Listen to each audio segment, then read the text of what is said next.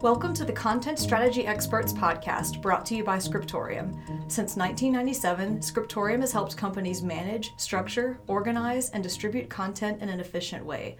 In episode 64, we talk about content strategies with limited scope. Hello and welcome to the podcast. I am Gretyl Kinsey. And I am Alan Pringle. And today we're going to be talking about content strategies that have a limited or smaller scope. So, what we mean by this is a content strategy that sort of addresses just one piece of the overall content puzzle. Um, it may look something like working around an established tool chain or tool set or set of processes and just making improvements in one specific area instead of addressing the entire process. Uh, it may also look like doing a smaller scale project, such as a pilot or proof of concept. So, Alan, do you have anything to add to that, or maybe some examples? Um, a lot of times you already may have a tool in place, for example, and that tool has been licensed and purchased, and there is no getting around it. So you have to figure out how to optimize use for that tool and then work the rest of the strategy around that tool that's one that's one case I can think of immediately. Yes, um, and I also want to talk a little bit about how this is different from sort of what Scriptorium I think more typically does, which is an end-to-end content strategy. Right, it, it is more limited in scope as you've already mentioned, and you're talking about many more moving pieces and parts when you're doing end-to-end. In this case, you may be focusing on uh, one type of content one tool and its basic uh, ecosystem, for lack of a better word. Or there is one particular problem that you need to solve and look at. And you've already mentioned a pilot project. A lot of times you need to prove listen, this, this particular process, tool chain, whatever, could work, but we really need to kind of get some support for it by showing that it actually can work in one instance or for one particular department. So that's one way to do it too. Basically, it's a way to build consensus and to get more people to buy into your content strategy. Absolutely, and oftentimes we see that as kind of the first step to an end to end content strategy, uh, especially in that case where you're doing a pilot or proof of concept. So you'll start small and then uh, you know kind of keeping those other requirements for a larger scale content strategy in mind you do the smaller piece first get that approval and that buy-in and then kind of expand outward from there. Yeah and one thing about doing the, the smaller there's fewer people generally involved. Uh, it can be a slightly I, I, hate to say easier because implementing any content strategy is not is not that simple. But you do have fewer people to deal with and in some cases, that can be a pretty big asset to get one little thing done, basically.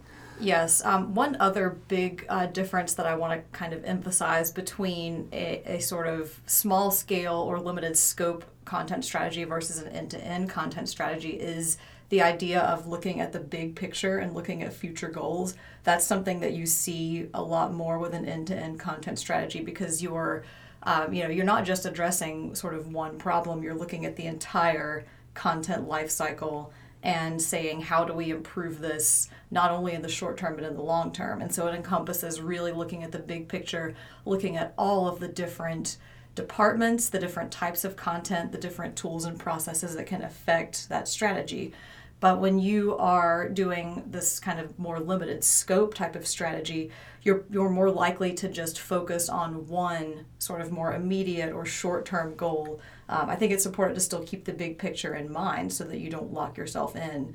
Um, but there's kind, that's kind of one of the big differences in scope or in scale between those two types of strategies. I do think with a bigger strategy, uh, you're often looking at future proofing you are trying to come up with a system that will not lock you out of future requirements. That is always an important goal whenever you're changing anything. And that's not just content strategy, anything in a company. You do need to be thinking long term. On the flip side of that, though, as you just mentioned, with these smaller, more limited scope type of content strategy issues, that may not be at the foremost of your mind or your requirements while you work on it. Absolutely. Um, and I think that brings us into talking about some examples of these types of engagements. Uh, so, one is one that you already mentioned, Alan. I want to expand on that a little, and that's one where there's already one tool or one piece of the tool chain in place um, that's locked down for whatever reason. It may be just due to licensing, it may be due to the fact that it works well, but other pieces of the tool chain don't. Um, so I think when you are in a situation like that and you're kind of working around an established tool instead of kind of having free reign to do whatever you want, um, one thing that can help is looking at why that tool was chosen. Does it truly work? Does it really serve the business goals that were um, you know kind of evaluated before it was put in place? Um, and is keeping that tool non-negotiable? Um, and if the answers to all of those questions are yes, and you are kind of uh, locked into working around that tool, what kinds of things would you recommend to make sure uh, that, that things kind of go as well as they can or as smoothly as they can with content strategy? Well, first, take a look and see if you're using that tool in the optimal way. Mm-hmm. It can be very hard, especially if it's a tool that you've worked with for a very long time, to take a step back and look at it very objectively and say, yes, we are using this tool correctly. We are using all of the things that make it more efficient. Often, in the case of content creation, you're talking about using templates. You're talking about using macros or other kinds of things that speed up repetitive tasks. Take a look at those kinds of angles. Uh, and take kind of put on your consultant glasses, if you will, your consultant hat. Take a look and say, are we really using this the best that it can be used.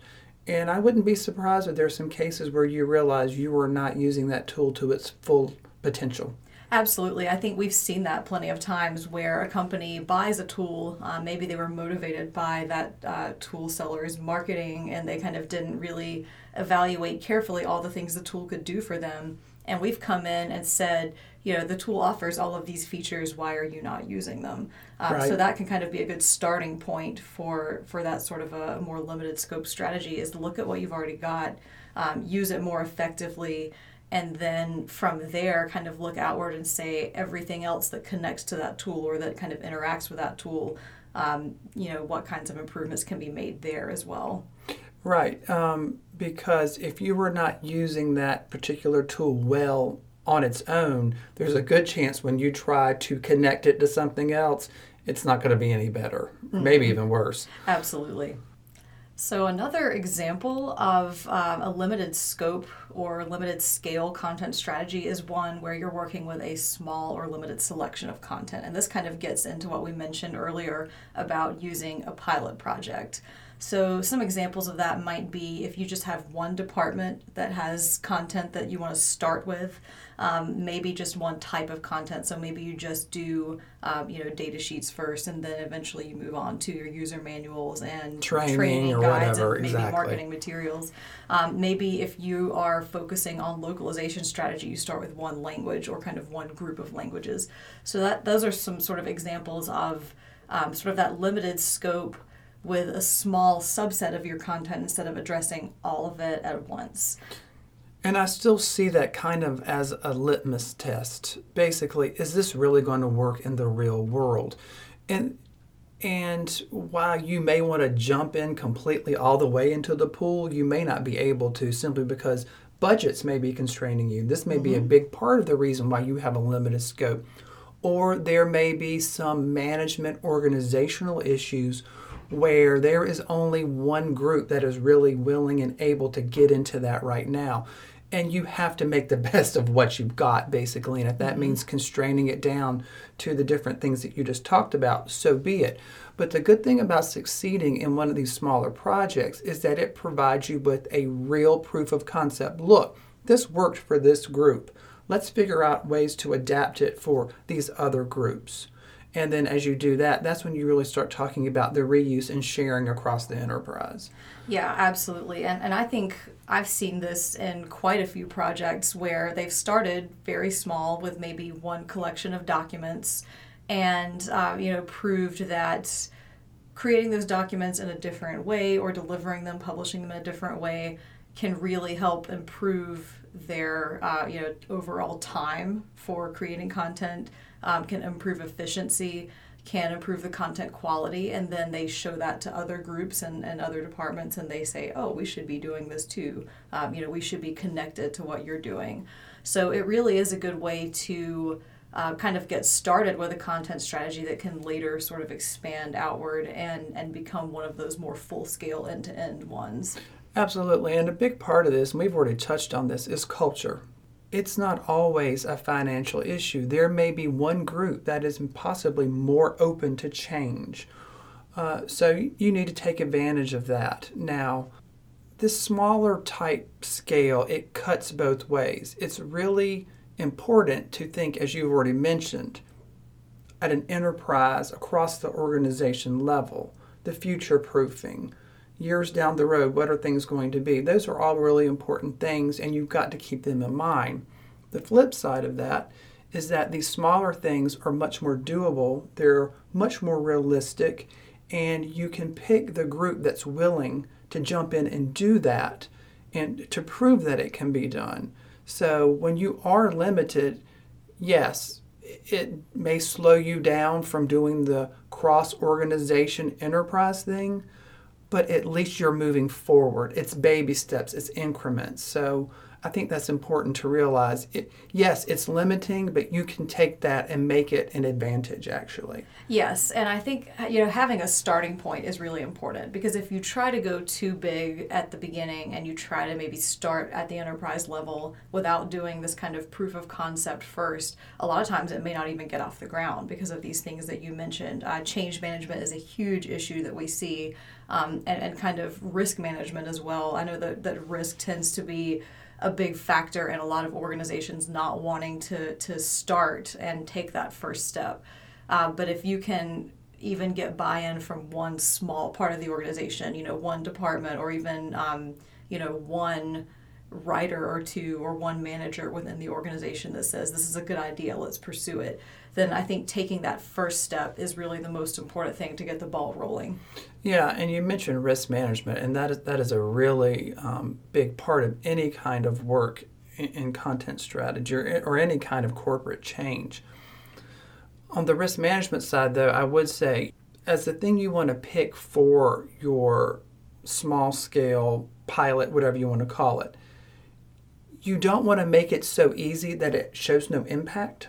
Mm-hmm but you also don't want to bite off more than you can chew. Yes. So there is this balancing act that you have to think about, um, and that and that kind of ties in what we talked about: the culture, the finances, the politics.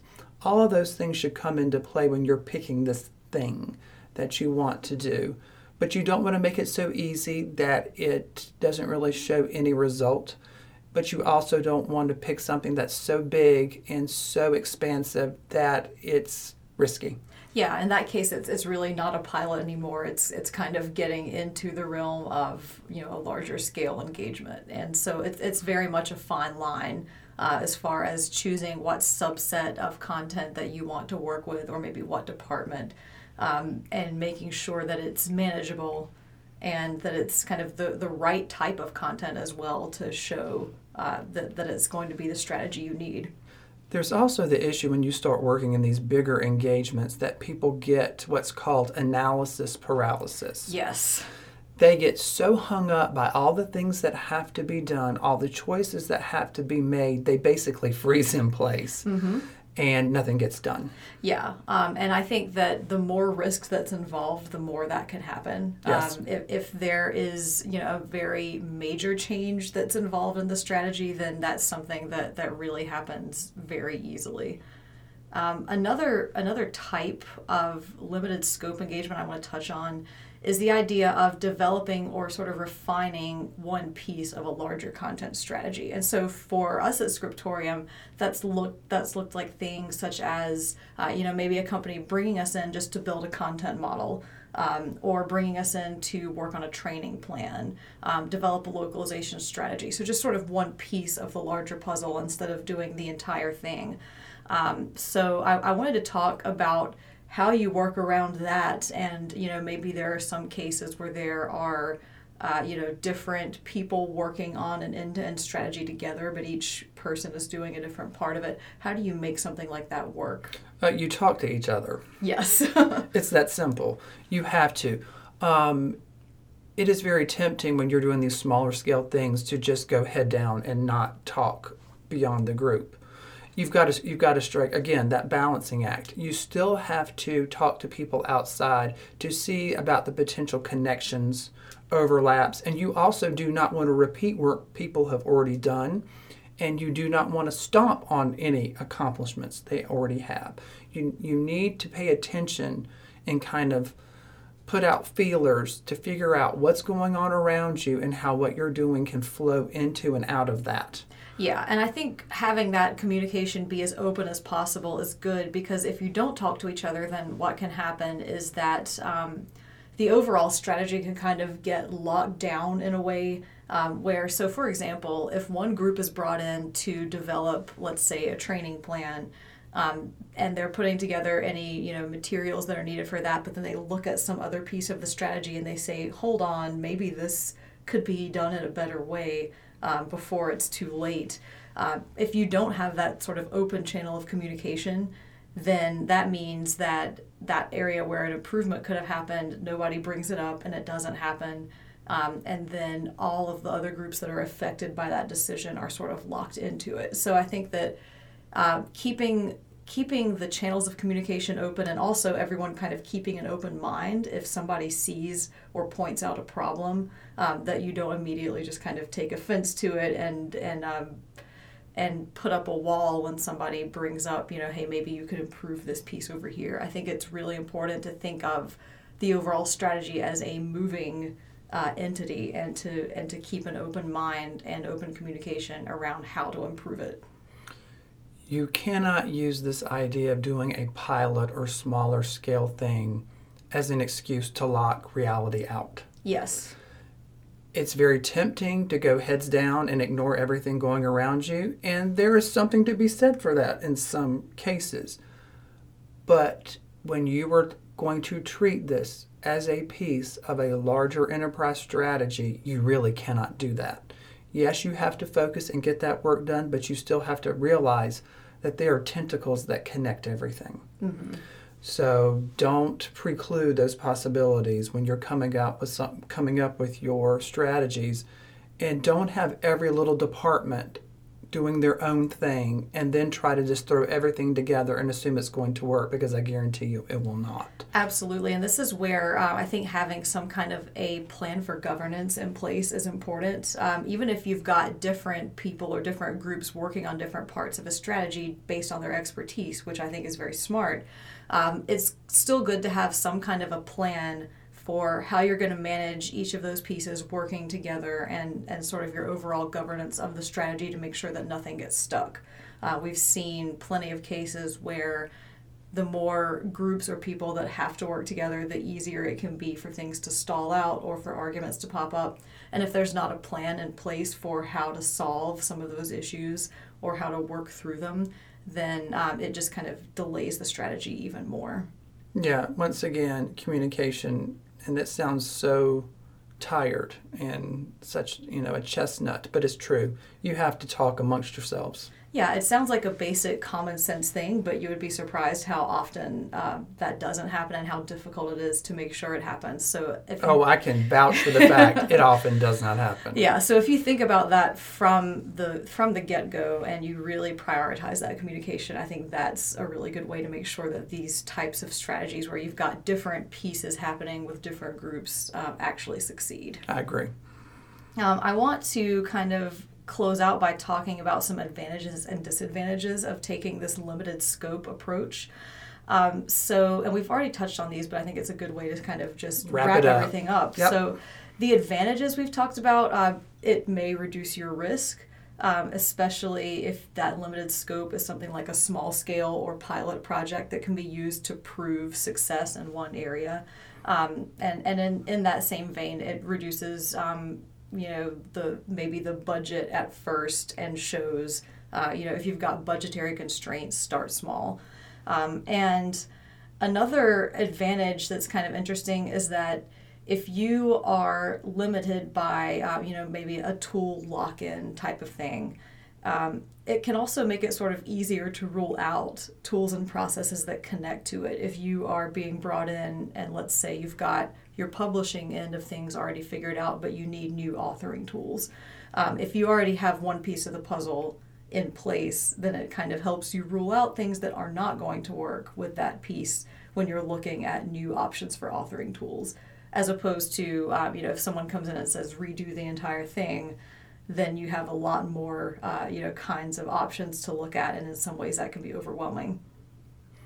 And sometimes the reality can be very difficult when you are locked in. You just have to make it work. And once again, it goes back to what we talked about at the front of this. Be sure that you're using those tools as effectively as you can be. Mm-hmm. Yeah, that, that one kind of cuts both into the advantages and the disadvantages because Yes. you know if you if you are uh, you know kind of working in that limited scope, then you might not be able to suggest an improvement to a tool that's kind of locked down or uh, you know an alternative. So those kinds of things are really important to keep in mind, and that that does go back to what we've said about making sure that what you do have, you're using it as efficiently and effectively as possible. Um, and, and one other kind of disadvantage is that uh, you know if you are working in a limited scope and you you don't keep in mind the big picture, the future requirements, and you don't keep communication open, then it can lead to sort of more lock in down the road or to, to a strategy getting in place that's maybe not the best. So that again goes back to our advice about uh, you know make sure you keep all of that in mind. Make sure that you talk to each other and that you future proof your strategy no matter how small that it starts. Yeah, resist the temptation to put on blinders to focus just on the small part you're working on. That's a dangerous thing to do.